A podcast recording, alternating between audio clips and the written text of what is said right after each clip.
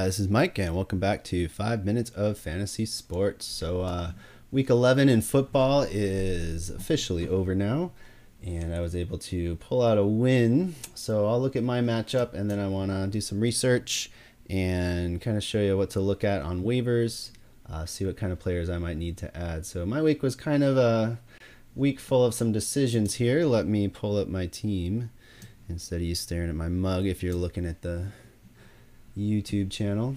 So um, I had to decide Tannehill versus Kirk Cousins. I picked Tannehill to kind of diversify just in case Green Bay held them to only a few points. That was a mistake. I should have started um, Kirk Cousins. So I don't really need to be carrying two quarterbacks anymore. Kirk Cousins already had his bye. And, you know, he's hit and miss, hit and miss with his games.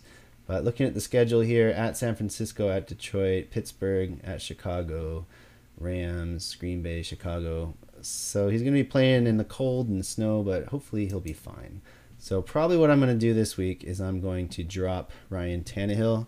Um, I thought he'd be better um, after uh, Derrick Henry went out because he'd have to they'd rely on him more, and he did throw for 323 yards, but he threw for four interceptions, and that's kind of killing him here. So just looking at him, you know, 21, 14, 18, 12 points he hasn't been super impressive. Um, so I'm probably just going to ride Kirk Cousins for the rest of the year, and if I need to, I can pick someone off of waivers.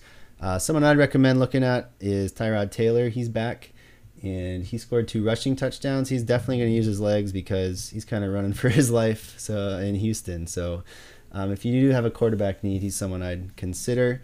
Um, Jalen Hurts is probably taken. He had a good quarterback game. Uh, we'll look at stats in a minute anyway. But my main performer, my big performer, was Austin Ekeler.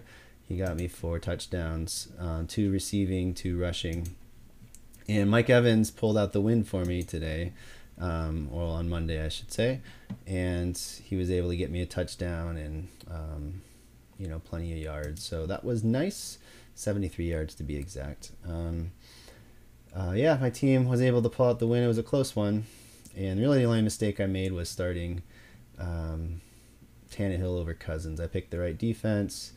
Um, so for next week, um, I've already decided I'm going to look to try to add someone off of waivers. Um, I'm looking at a receiver right now. I'm looking Jamison Crowder, just because you know you got to throw the ball to somebody in um, New York or for the Jets, and he's as good as option of anyone. So for next week, I'm looking like this at my team. Uh, starting Kirk Cousins, Mike Evans at receiver. Antonio Brown is kind of iffy. Um, I'm not sure if he's going to play or not. Uh, so what I would do if he's not going to play is I would switch Cordarrelle Patterson to receiver, and I would start one of my other running backs. So I have um, Jeff Wilson, Ryan, Jeff Wilson, Damien Harris.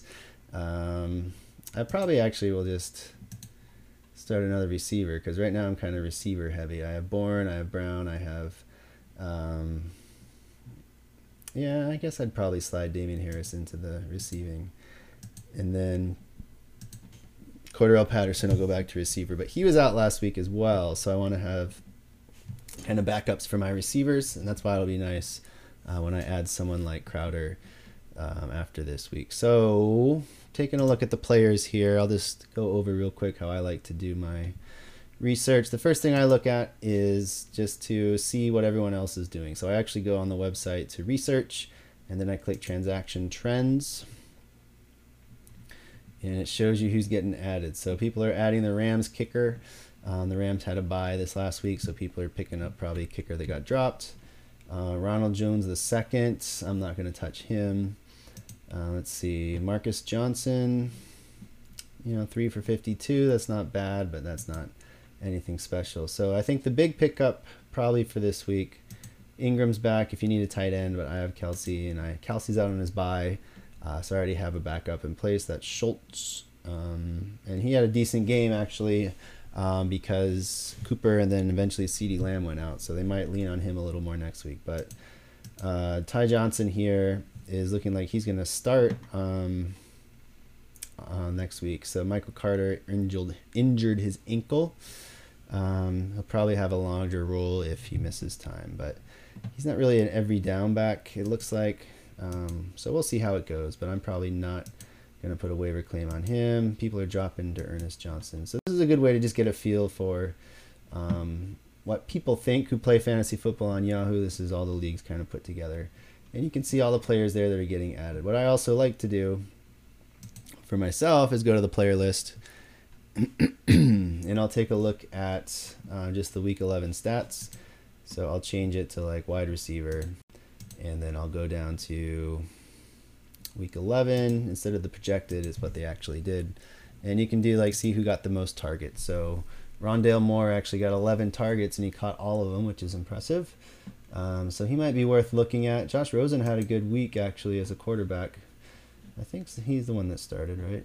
And da, da, da, uh, it's tough to recommend Josh Rosen as a starter, but you know, you put up numbers, you put up numbers. Doesn't matter what your name is.